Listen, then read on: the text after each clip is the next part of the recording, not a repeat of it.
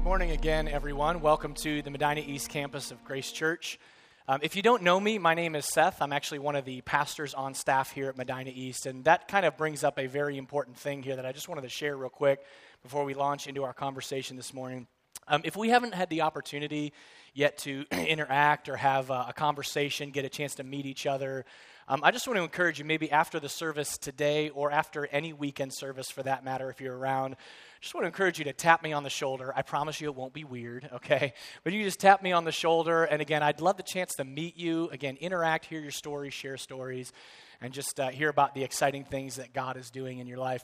I think that uh, as we continue to grow as a campus. Um, obviously, the population increases or swells on a weekend service with regards to that as well. So it becomes increasingly difficult to kind of have that connection. But that is something that, if you know me, like I really, really value that connection. So I encourage you, like I said, it won't be weird, I promise. Just tap me on the shoulder, and I'd love to uh, just connect with you in that way. Uh, for some of you, many of you actually, know that we have been in a series uh, the past five weeks that we have called No End in Death. And so, in this series, basically, we have been digging into this, honestly, this really difficult discussion on pain and suffering. Specifically, like the origins of pain and suffering in our world, what we're to do when pain and suffering come in life, and how we're to interact with that. And maybe most importantly, where is God in all of this, and what might God be doing in the middle of our pain and suffering. And so, uh, for the past five weeks, we've actually been giving you something too called anchor statements, an anchor statement for each week. And so, basically, you can think of these anchor statements as kind of like short or proverb like ways of reminding ourselves of the goodness and the love of God as we encounter and as we walk through pain and suffering. So, before we shut down this series today, I actually want to draw your attention. Some of you likely received, as you were walking in this morning, uh, a little card along with your program. And by the way, we did run out of those cards. We're going to be having more printed for next week. So, if you didn't get one, please sit tight and check in with the Welcome Center next week. We want you to have that. But basically, this card, for those of you that, d- that do have them here this morning, um, we have included all six of those anchor statements on that card. So basically, this is just our way of trying to help refresh and remind you of all those six statements so that, again, like when suffering comes around in your life, not if, right? But when suffering and pain and hardship and anguish and all those things come into your life, you can be equipped in ahead of time to kind of embrace that and see what God wants to do through it. So I encourage you take that card, like put it in your wallet or your purse maybe uh, on your refrigerator or on the bathroom mirror. Basically, any place that you go in uh, a repeating way or a recurring way so that you can be reminded of those things. So, if you've got that card, you already have week six. That's the week we're in this week. We're going to shut down the series. And you already have the anchor statement in front of you, and I'll put it on the screen as well. So, this is going to be the statement that is going to kind of like be the navigator or that's going to chart our course in our conversation this morning. And so, the statement is this is that suffering is outside of God's design, but it is not outside of His control. So, suffering is outside of God's design, but it is not outside of His control. So, really, two parts to that statement. The first is it's outside of His design, the second becomes it's outside or it's not outside of His control. But as we think about the interaction between those two phrases, when we put them together, it kind of creates for us, and some of you are probably already thinking along these lines, kind of creates a little bit of a conundrum for us, or it seems to be a contradiction. Okay, so if, if we take the first half of that statement that suffering is outside of God's design, we might say, really? Okay, well, if that's the case, then what automatically follows from that is that God cannot be completely sovereign, right? I mean, if suffering is outside the design of God, and if God has not done something about suffering yet that we know of or that we can see, we might think that, well, God must not be altogether all powerful. He must not really be in control. And yet, now, when we think about that second phrase in that statement, we say that it is not outside of his control. We start to question, really, it's not outside of his control? And okay, so if he's able and powerful enough to stop suffering or to deal with it in an effective way, why hasn't he done so already? And this question kind of follows up with his idea of uh, it kind of rails against or creates a tension with the notion of the goodness of God, right? Because the question that inevitably we ask is well, how could a good God allow things like the Holocaust How could a good God allow things like 9 11, hurricanes in New Orleans, and tsunamis in Indonesia? Like, how could we call that God good? And so, honestly, I think when we wrestle with these questions, it's not just what's out there that we struggle with. Oftentimes, when we get to what's in here, the fact that we personally experience pain and suffering in this life, oftentimes we're frustrated by these facts and we're frustrated with what to do with them and what God is doing in them. Now, it should be said at the outset that honestly, like this dilemma of pain and suffering, um, it's not like it's anything new to the human experience. It's not like our generation suddenly had these questions or this struggle or this tension truth be told, these sort of questions are very ancient. They kind of go back all the way to like the dawn of humanity. And I love how actually a British philosopher named David Hume, notable British philosopher of the Enlightenment, so you're thinking about the 1700s, I love the way that David Hume poses this question because he seems to take all these things, the, all these questions that we have, and wrap them up into a ni- with a nice little bow. He says this, and I'll put it up on the screen. He says, The old questions are still unanswered. Is God willing to prevent evil but not able? then he is impotent. Is he able but not willing? Then he is malevolent. Now, granted, he's a 1700s British guy, so you're going to encounter words that maybe we don't hear every day. But then I love what he does is he sort of synthesizes these two together and he says, is he both able and willing? And then I love this question, then whence evil?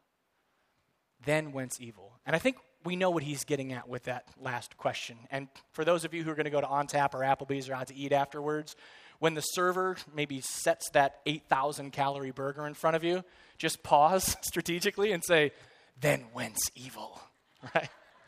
Anyway, so I think what winds up becoming so frustrating for us is, too, the apparent, the apparent lack of answers that the Bible has to these questions, questions that we feel like we are entitled to answers to. Now, I should qualify that by saying that uh, the Bible doesn't necessarily directly address some of these questions, but it doesn't immediately follow that because the Bible doesn't directly address the questions we feel like we should have answers to, that the Bible is completely useless on this subject.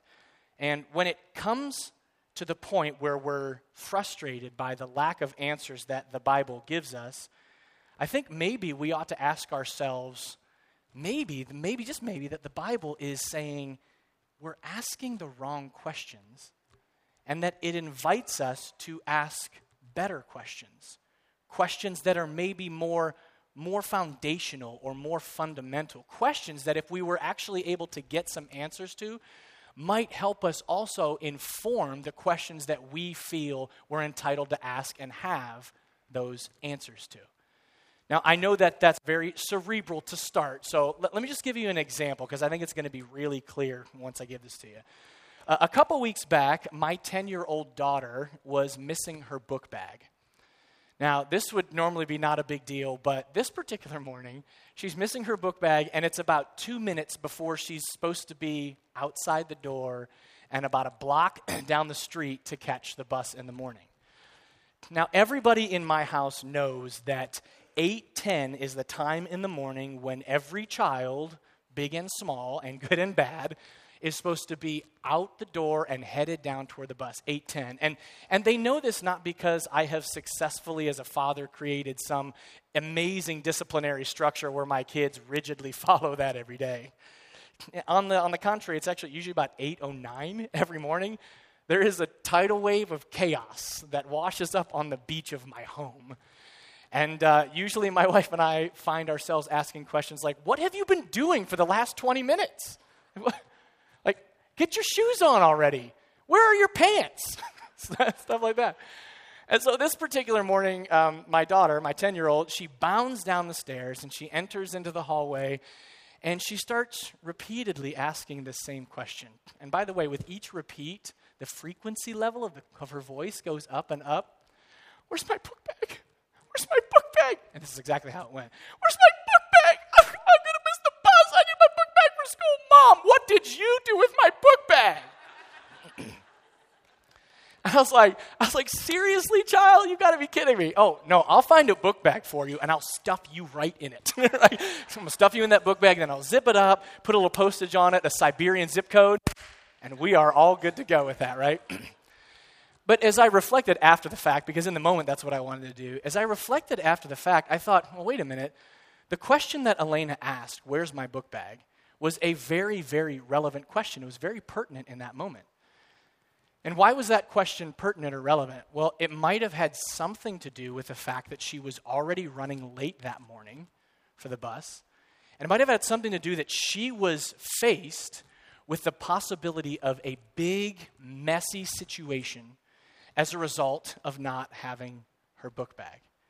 Now, her question that she asked was a highly reactionary question, right? Where is my book bag? And it was entirely dictated by her circumstances. And, and notice when she started asking that re- reactionary question, inevitably, like down the road of those questions, it, it started to shift blame onto mom, right? Mom, it's your fault. Yeah, yeah, right. Like it's mom's fault that you didn't put your book bag where it's supposed to go so that you'd have it for the next day. But as I thought about this, I thought, well, maybe, maybe it would have been better for Elena to have prior to that specific situation where she was running late, maybe it would have been better for her to ask better questions. Questions that, if she answered those questions, might help motivate her to do the right things. Maybe the question she should have asked was okay, why is my book bag important? What value is there to having my book bag? If she asks that question, that maybe helps motivate her to, right?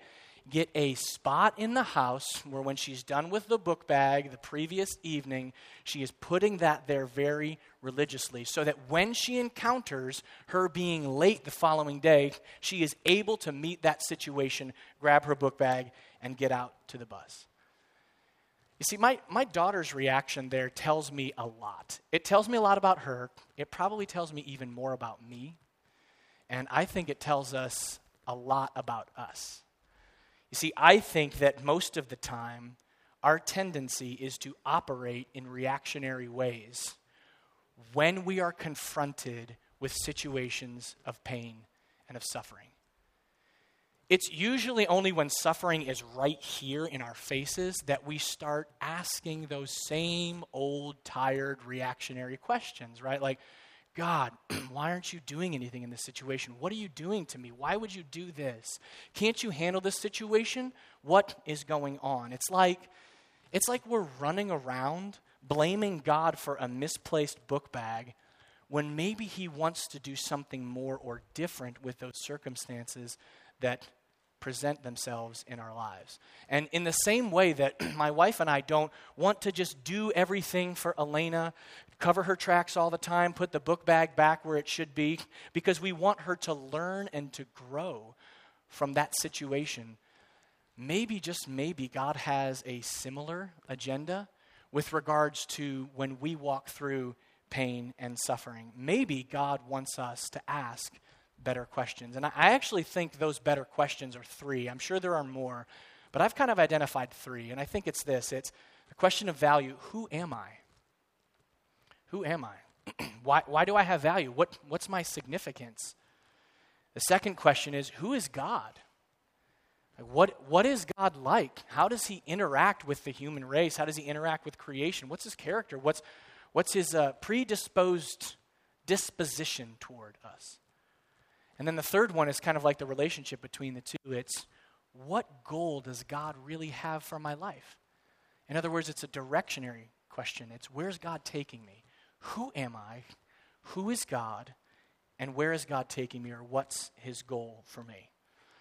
And so, those are the questions that the Bible not only asks us to ask of it, it's, the Bible is replete with answers and insight into those questions. But especially as we look at the first two chapters of the entire Bible, Genesis 1 and 2, we're actually given an amazing amount of insight into these things. And I'll also say that if you were to turn the page from Genesis chapter 2 to chapter 3, that's actually where pain and suffering first make their entrance into the world. And so, even from the very beginning of the Bible, the narrative flow or the narrative arc is telling us that the questions that we should ask and the idea of pain and suffering are somehow inseparably linked. And so, what we're going to do this morning is we are going to survey just a couple passages from Genesis 1, 2, and 3 in an effort to draw out some maybe big ideas or things that the Bible might be saying to us about this notion that suffering is outside of God's design, but it's not outside of His control. So, if you brought your Bibles with you this morning, I'm going to invite you to turn Genesis chapter 1, very first book, first page, first chapter in the Bible.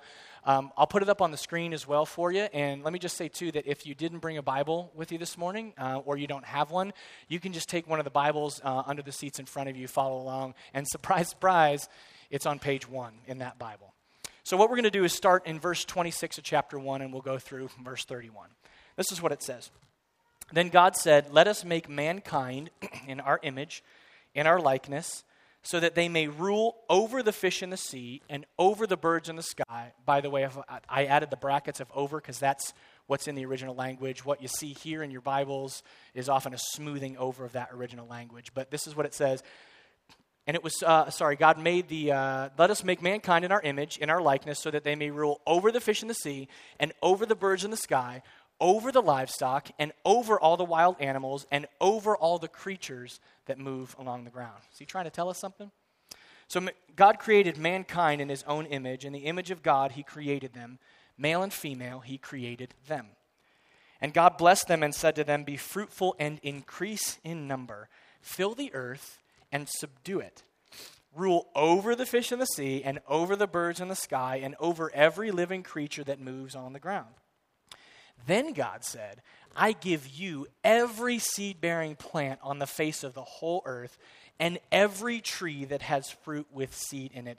They will be yours for food. Like God's like, it's all for you. Have at it.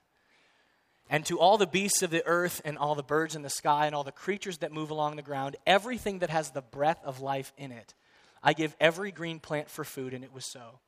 And God saw all that he had made, and it was very good. And there was evening and there was morning the sixth day. So, what we have in this story is uh, obviously like the, the author is telling us that this is now the sixth day of creation. And so, what we really need to do, if we're going to unpack all the things that we need to in this particular passage, kind of need to go back. We've got 25 verses prior to this and kind of set the scene for what God is doing in those verses to really draw out what I think the author wants us to get at in this particular passage. So, what we need to know of the backstory is that from the absolute get go, the author of Genesis is telling us that God has, has formed and fashioned this amazing parcel of land, okay? And so, this parcel of land, he forms and fashions it and takes it out of like this watery, chaotic, mess. It's almost like you can think of a marshland with a lot of mosquitoes. Not good, not a good situation. So God forms and fashions, like draws out this watery, chaotic mess into this amazing parcel of land, and that He has gone to astounding lengths to inject like beauty and creativity and wholeness into this particular land. And so, as the story is told on each of the five days of creation prior to what we see in this passage, and by the way, we should understand the word day in Genesis is more like a, like a fixed period of time where God was intensely focused on one aspect of what would eventually collectively become this amazing good creation. And so, what we see is that on each day of creation, uh, we get this impression in the way that the story builds that God is not just arbitrarily or, or whimsically like tossing macaroni at a wall here and seeing what sticks. Instead, the way the author structures this first chapter in Genesis gives us the impression that God has strategically and intentionally designed this world in all of its phases or all of its days so that eventually, when it all comes together and kind of climaxes on day six with the entrance of human beings onto the scene, we kind of get this impression that, like all along, God had in mind who, who human beings were going to be, and that the previous days of creation and Him forming and fashioning these things and preparing this land was all with human beings in mind. It was all with human beings in mind. And so, even in our passage at the end of day six, God evaluates this particular phase of the project and he calls it very good. Well, that's something that's already repeated for us because at the end of the, each of the first five days, God evaluates that phase of the, pro, of the project and he assigns it. He says, That's good. And so, what this means by way of repetition is that we should start to get really comfortable with the idea of the word good as being something like suitable for human life and for human life's flourishing. Okay? So, suitable for human life and for its flourishing. Like, God intentionally designed all of this because He had human beings in mind. Now, just catch this next part real quick because it's, it's super important. The, the text says, as we get into our passage of verse 26, that God places something, He drops something called His image into the original human couple, into Adam and Eve. And so the question is like, what, what's the deal with this image? What, what's, what's that even mean? And so actually, I think the author immediately, when he starts talking about the image, he gives us that what follows is that there is a like a job responsibility and a function. There's a vocation that's indelibly connected with this image. Look at what the author says there. Then God said, Let us make mankind in our image, after our likeness.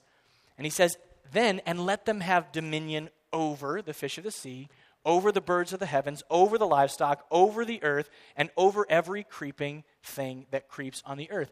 Again, it's by way of repetition of this word over that the author's trying to tell us something. He's, he's trying to say that, like, God has given human beings a special and unique authority and sovereignty and rule over the creation such that nothing else in all of creation can do now what human beings can do. And, and, and if you capture this real quick, it's, it's kind of like this unique ability that human beings now possess, unique prerogatives that prior to their creation, only God Himself had these prerogatives. And so we get this idea that God, in looking at human beings, says, There are aspects of me, God saying, that I am now going to share with a part of my creation, with these human beings. And so, because human beings now bear this image, because they have this job responsibility, because now God is sharing certain qualities and attributes of Himself with human beings, this also means that human beings have a unique and a distinct relationship with God. And we see this actually in Genesis chapter 2. And in verse 7, there's kind of like a, a, detailed or zoomed in look at what we just read in chapter 1. There it says, The Lord God formed the man of the dust from the ground. And check this out. This is wild, you guys. And breathed into his nostrils the breath of life. And man became a living creature. You catch that? Humanity, apart from God's intervention, is simply dust. Simply dust. I mean, nothing extraordinary, nothing special, nothing unique. It's just soil, it's just the ground. Humanity is dust. And yet, man, this is awesome. When God gets a hold of dust, and imparts this breath of new life into it, there is a striking and sudden, shocking transformation into something that looks like God. When God, the Creator, gets a hold of dust, He transforms it into royalty. And suddenly we get this wild picture that human beings have this unique ability to collaborate with God in bringing order and beauty out of the creation. Think about it when God says back in chapter 1 that you are to be fruitful and multiply and you are to subdue the earth and fill it. This idea of sub- subdue the earth is to human beings, it's your turn now. Be like me, mine this earth for all its potential, and bring out to the strongest degree the beauty and the order and the goodness that's already resident in the creation. And so, as we think about our own humanity, if we pause for a second, think about our own humanity in this. Like, you and I, we are built for this. Like, we are built to receive the divine image, to have a measure and degree of authority over the rest of creation. We're not just like the rest. And, guys, we were built to receive the very breath of God into our lives that makes us something more significant and more valuable than we would ever be without that. It's as though that God is granting us as human beings the gift of being like Him and reflecting Him. And it's wild because the creation gets an opportunity itself to create, to grow, and to shape things. And so, with this in mind, as we look back to the statement that we made originally, at least that first part, when we say suffering is outside of God's design, we ought to have this picture in our minds when we're thinking about what we understand with that word design. You see, God didn't just put human beings, He didn't just make this place in some like militaristic, law abiding environment where imperfect people didn't have access and were kept at bay. Instead, when we think about God's design for things, we ought to be thinking something closer to maybe like a playground. A playground. All right, so humor me just for a second. Let's go through a hypothetical scenario. Let's, let's just say that there is a father who has a bunch of kids, and um, he loves his children, and he wants to express that love for his children, so he decides, oh, I've got it. I am going to create this majestic playground for them. I'm going to create it with them in mind. Like I know each of my children's personalities, so I know that uh, little Susie likes to slide down the slide, and little Johnny he likes to play with Legos. So this place is going to be filled with Legos, monkey bars, jungle gym. Okay, so I've got this. I know my kids, and so what is that father going to do? He's going to build this playground, and he is going to start by like sitting down and writing all this stuff out, architecting this amazing place where not only can his kids enjoy themselves but he can also leverage some of the stuff that he puts in that playground for their growth, for their development. And so this father pours himself into all these things. When he's finally done with the preparation and the drawings, he then comes out and he starts to work on this thing. And he doesn't do it just arbitrarily or whimsically. He doesn't just toss a bunch of rebar and a slide and say, go to town, kids. He's like, each phase of the project, he's thinking about them and he's doing this, putting that there, the slide over there, oh, that'll be perfect, and the Legos are going to be all around here, and all that good stuff. And then finally, when the father is done, what's he going to do? He's going he's going to take his kids, he's going to take them into that playground, right? And then the father's going to say, in this scenario, he's going to say two things, okay? The first thing is he's going to tell his kids, hey guys, I made this for you. Go have a blast. Like, just enjoy yourself wring every last drop of life and enjoyment out of what I've built for you. Do that. And, and don't just, don't just have, have fun, like enjoy yourself and have fun, but also interact with all the things the Lego blocks, the slide, the monkey bars, so that you can leverage those things and eventually grow to the point where one day, as you're interacting with those things, you realize that you too can build a playground. He says, That's the first thing. Go have a blast. And the second thing the father says is now, just real quick, be kind to your brothers and sisters. Just be kind to them. And then the father unleashes all the kids in the playground, and he's in the mix. He's running around with them, he's involved. Well, what's, what's usually going to happen in that scenario? well, for, for 10 minutes, probably, there's just going to be this awe in his kids, and they're going to light up, and they're going to be all smiles, and they're going to go to town on this thing. But after about 10 minutes, little Susie inadvertently didn't mean it. She cut little Johnny in line for the slide. Didn't mean it. Little Johnny started to grumble. And then maybe after about, you know, 20 minutes, so some pushing and shoving going on, backbiting. Maybe some sand is being thrown in another child's face. And then after, after th- about 30 minutes, we've got little Johnny mercilessly and repeatedly smashing little Billy's sternum with the underside of the teeter totter. And you think, wow, that escalated quickly. but you must not have kids. that's what you thought. Because that's exactly how it goes. Now, think about this with me for a second. Think back Genesis 1 and 2. All the amazing potential that God brought into this environment, all this potential comes crashing down in Genesis 3, just like the underside of that teeter totter on little Billy's sternum, right? In Genesis 3, human beings do what we would think is the unthinkable. They, they reject God.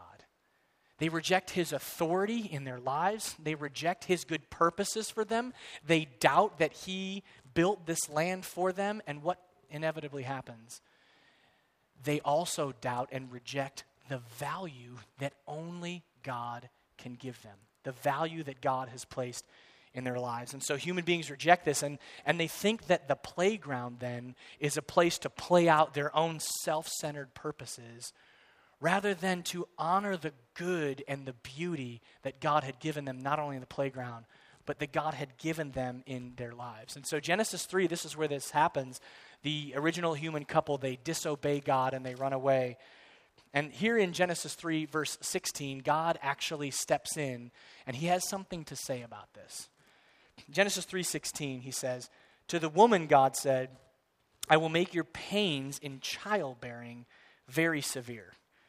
With painful labor, you will give birth to children. Your desire will be for your husband, and he will rule over you. And then to Adam, he said, Because you listened to your wife and you ate from the, f- the fruit from the tree about which I commanded you, you must not eat that. Don't do that, guys. He said, Cursed is the ground because of you. Through painful toil, you will eat food from it all the days of your life. It will produce thorns and thistles for you, and you will eat the plants of the field. By the sweat of your brow, you will eat your food. What was originally intended to be mind and subdued now becomes an exercise of pain. You will eat your food until you return to the ground, since from it you were taken, for from dust you are, and to dust you will return. Guys, right there in Genesis 3 is the origin story of every single pain and every suffering that we experience. For some of you, it's like chronic physical pain. It hurts, and it seems like it's unbearable and it's unending. There's your origin story right there those of us who struggle emotionally with our own value and struggle in relationships when people knock us down or say terrible things about us. We struggle to stop the tapes from being replayed in our mind. We struggle outside, but we also struggle to stop the tape in our own minds about who we really think we are. Here is your origin story. Anyone, anyone who has stood graveside and who has watched the casket of a loved one descending into the ground, into the earth. Like we all know the weight and the gravity of what's happening here. And, and in light of all those things, we feel, we react, right? We feel like we've lost our book bag and that the bus is around the corner, and then we'll react even to what we've read here, like my daughter reacted. We start shifting the blame. God, where were you? What are you doing? Why don't you intervene? This hurts. It's painful, but but if we miss the story, that's right. That's that's where we're going to that's where we're going to go, but we have to think for a second. In light of everything we've just read, the truth is that apart from God and His intervention in our lives, apart from His goodness operative in us, human meaning and human value is an illusion. It's just an illusion. Without God, right, humanity is just a bunch of dirt, just a bunch of dust, just ground. From dust we are, and we know it. To dust we are going to return. And even when God says that, from, from dust you are and to dust you will return, when he says that to Adam, it's not as though God is introducing anything new into the human experience here. What God is saying is that he's confronting Adam and he's saying, hey, I'm articulating for you the natural course of events that will now happen because you have chosen to reject me and the authority that I've given you. You have chosen to reject the value that I have given you. And if, if we're uninformed about who God is, then, and the value that He gave to human beings, we will again easily approach Genesis 3 from a bad angle. Oh, yeah, I see it now. God was the one who brought pain and suffering into this world. It's right there, isn't it? Well, God never, ever curses human beings. He curses the serpent that caused the dysfunction, manipulated the original couple. He curses the ground. He dials up the intensity of pain and childbearing but he never curses the human beings. We might think in a reactionary way that God is the cause of our suffering, that he's not good, but the answer is it's exactly the opposite. The truth is, God would not be good if he did nothing. I mean, what is good about the creature wandering further and further and further away from the identity and value that their Creator gives them, and increasingly rocketing down a path that will result in their permanent demise and destruction. What is at all good about that? But instead, God seems to introduce or allow pain to be introduced in the story more like an alarm. And it's an alarm that lets human beings know what would become of us if we continue to spurn his goodness and the value that he gives us in our lives. As, as we think about this idea of pain as an alarm, it becomes all the more powerful if we think about the, the work of a guy named Paul Brand, who was a doctor in India and America in about the middle of the 1900s. Dr. Brand worked with lepers, and he worked on leprosy. And so listen to what, what one biographer says of his work. This is fascinating. Dr. Brand worked for years treating leprosy patients in India and America. During his labors, he arrived at an astonishing conclusion concerning the pathology of leprosy. Leprosy victims suffer the curse of having their extremities, fingers, toes, feet, and even nose and ears. They deteriorate and waste away, and yet no one at that time knew why. And before Dr. Brand's research, doctors assumed that lepers were cursed with something that, up until that time they had called just bad flesh. But Brand's remarkable discovery was that the problem lies in leprosy bacilli, which attack the nerves of body parts, triggering a process that leads to the death of the nerves. And when this occurs, a patient who incurs even the slightest wound, even just a bruise, to an afflicted area feels no pain. And consequently, he continues to use the damaged body part, further aggravating the wound, till eventually the tissue becomes so damaged that the flesh actually dies and falls off. Brand concluded that pain is a gift from God that alerts us to the fact that something has gone wrong. And Brand himself was quoted as saying, Previously, I had thought of pain as a blemish of creation. God's one great mistake.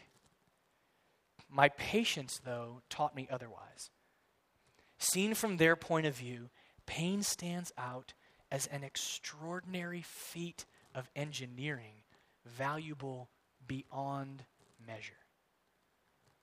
Dr. Brand's determination applies to most diseases and not just to leprosy. When we hurt, we should respond to our body's signals and we should do our best to relieve the pain. But more importantly, we ought to do our absolute best to eliminate the underlying cause. Guys, I know this is going to sound really, really strange. I know it, and, and I hope not to offend anybody, but please hear my heart when I say this. Thank God for pain. Thank God for pain. Without pain, without suffering, without the acknowledgement of these things, we wouldn't have a clue that there is something drastically wrong with the world, and more importantly, there is something seriously messed up and wrong with us. Without pain, we might not even know that there are things like sin and death and evil that exist and are out for our destruction. These things could just potentially go on without any kind of sense of something better. And so the reality of pain and suffering in the world isn't just an acknowledgement that there's something wrong, it also points us in hope that there is still something right, something that God is doing. It's a reminder that God, after all, is in control and that pain and suffering is not God's vindictive wrath. He's not out to get us pain and suffering are actually a part of his plan of generous mercy. It's God's strategic initiative to give us the warning signs that we will actually pay attention to so that we can feel the results of this world in decay rather than be numbed to sin's disastrous effects. And what is completely otherworldly, like amazing about God, is not only does He has he, has, does he have the ability to work through our pain, to give us that alert or that alarm? God actually works through pain, the pain of childbirth that's promised here in Genesis 3, to eventually one day bring about the birth of a Savior. In Genesis 3:15, God promises that the woman will give birth. She will have the woman will have a seed that will eventually do away with pain and death once and for all. It's through pain that God works to bring about humanity's liberation to sin and to death. And we know this as none other, the New Testament gives us clarity, none other than Jesus Christ, who was God of very God and yet took on flesh in an act of unbelievable humility, takes on flesh, suffers the same things that you and I suffer, suffers an excruciating death on the cross to liberate us rises again, ascends into heaven, and is now, the Bible says, like standing, interceding with us or for us at the right hand of God. And he goes to prepare a new heavenly environment that he will bring when he returns. And, and, as I think about what Jesus says in John to his disciples, he, say, he says, Hey guys, it's better that I go away. I'm going to prepare, keyword, prepare a place for you. If you think about Jesus preparing a place for his followers who, who are united with him by faith, and we think back to Genesis 1 and 2 about the way that God strategically and, and, and intentionally prepared this creation, this world where human beings could flourish and have life, so Jesus is doing the same thing. He's at the right hand of God, preparing an environment where there will be no more pain, no more suffering, no more death. That thing that we long for, we can hold out hope because of who Jesus is. This is none other than Jesus, the long awaited Savior who suffered for the sins of the world on a cross that we might become, be birthed into a new humanity. There's a reason why Bible scholars talk about this thing that happens when we place our faith in Jesus as being a new birth.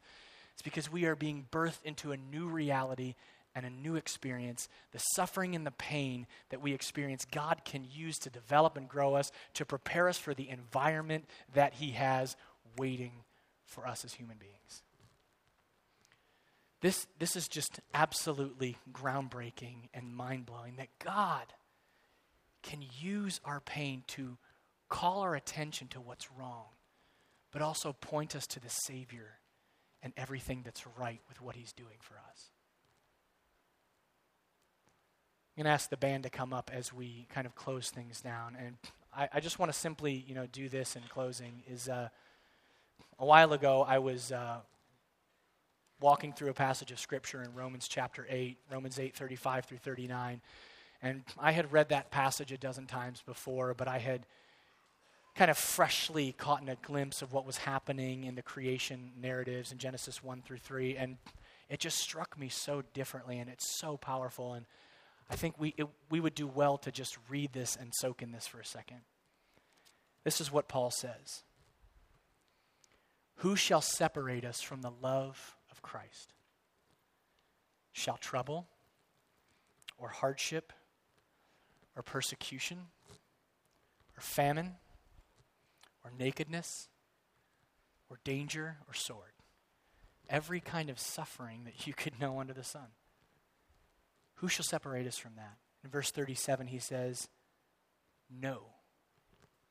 In all these things, we are more than conquerors followers of Jesus, are more than conquerors through him who loved us. How did he love us? Suffering death on a cross.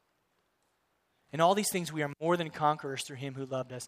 Paul says, I am convinced. I'm convinced that neither death nor life, neither angels nor demons, neither the present nor the future, nor any powers, neither height nor depth, nor anything else in all creation, nothing else can concern me, nor anything else in all creation will be able to separate us from the love of God that is in Christ Jesus our Lord.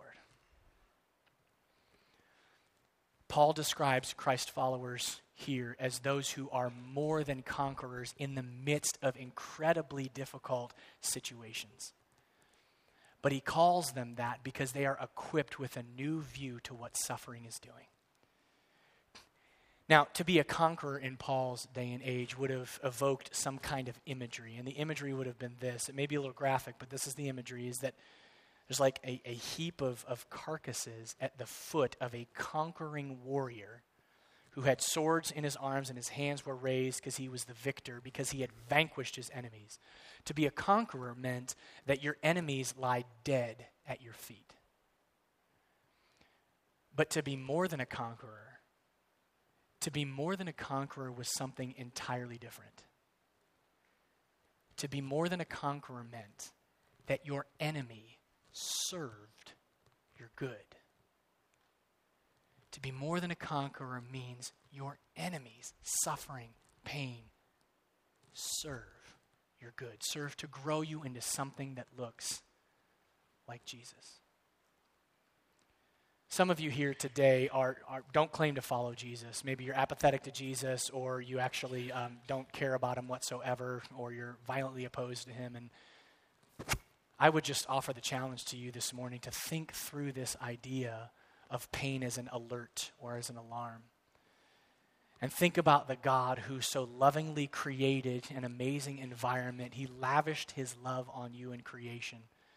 And it was all for you because he wants to connect in that relationship with you so that you can enjoy the, the immeasurable beauty and order and goodness that's awaiting people who follow Jesus when Jesus returns and sets up the new heavens and the new earth. So I would encourage you today the offer of Christ to jump on board with this new creation project, the offer of Christ to bring you a hope that you just cannot know apart from Him. The offer is right there at your fingertips. And all it takes is a yes. It takes a step of faith to say, I believe that what Jesus did is what I need, that he died for me, that he might liberate me, and that now the suffering and pain I go through is producing something in me to prepare me for what God has in store. I would challenge you as we sing, as the band plays, to maybe just do that business, talk with God. And maybe for the first time, I just want to challenge you to take that step of faith, grab a hold with Jesus' agenda for your life, and discover an amazing value to your life that you would never have apart from it.